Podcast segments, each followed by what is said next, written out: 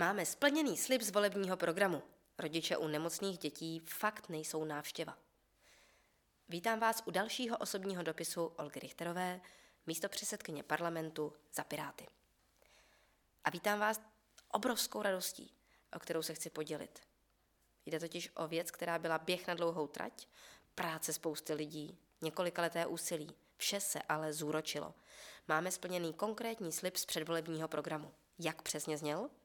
Práva pacientů budou dodržována a zdravotníci budou mít při poskytování zdravotní péče jasnou metodiku, která umožní vytvoření respektujícího a partnerského prostředí. Klaplo to.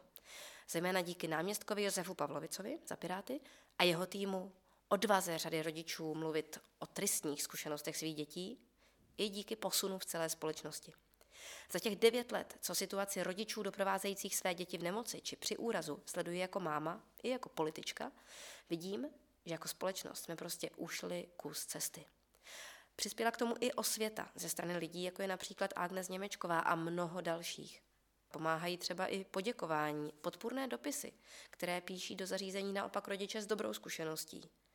Mnohde se totiž maximálně snaží umožnit, aby rodiče v nemocnici s dítětem byli. I když právo dítěte na nepřetržitou přítomnost rodiče či pěstouna v nemocnici stanovuje zákon o zdravotních službách, a to už mnoho let, přesto pořád někde jako rodiče narážíme na překážky nebo nepochopení. S čím tedy pomůže nová metodika? Zjasňuje zákonem už roky daná pravidla o tom, jak to je s právy dítěte a přítomnost rodičů důležitá je. Jsou k tomu i vědecké studie podkládající, jak se děti lépe hojí. Zároveň metodika hovoří i o limitech, které chrání zdravotníky a ostatní pacienty. Zkuste si to ale představit trošku plasticky. Jste dítě, není vám vůbec dobře a najednou v cizím prostředí nějaké nemocnice po vás chtějí, aby se tam zůstali úplně sami. Ať jde maminka, tatínek domů. Přitom nevíte, co se děje, co se bude dít. Vidíte přístroje, injekce, cizí postel. Bojíte se. Nerozumíte tomu, co říkají lidé okolo vás. A máma ani táta tam s vámi nejsou. Je dokázané, že pocit bezpečí plynoucí z přítomnosti rodičů nebo jiné pečující osoby urychluje hojení a samozřejmě podporuje lepší psychickou pohodu dítěte. Takže jsem za tohle všechno moc ráda ale zároveň znovu sama sobě i nám všem připomínám, jak důležitá je nejen vytrvalost, o té jsem psala nedávno, ale také tým.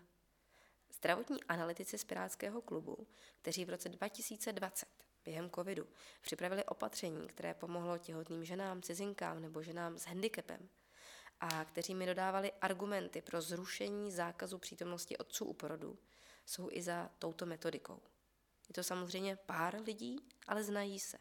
Mají k sobě důvěru, jako k odborníkům, a umí spolupracovat. A oni jsou ti, kdo to reálně psali a s naším náměstkem Josefem Pavlovicem v čele vyjednali. A nakonec to podepsal pan minister, což je také klíčové.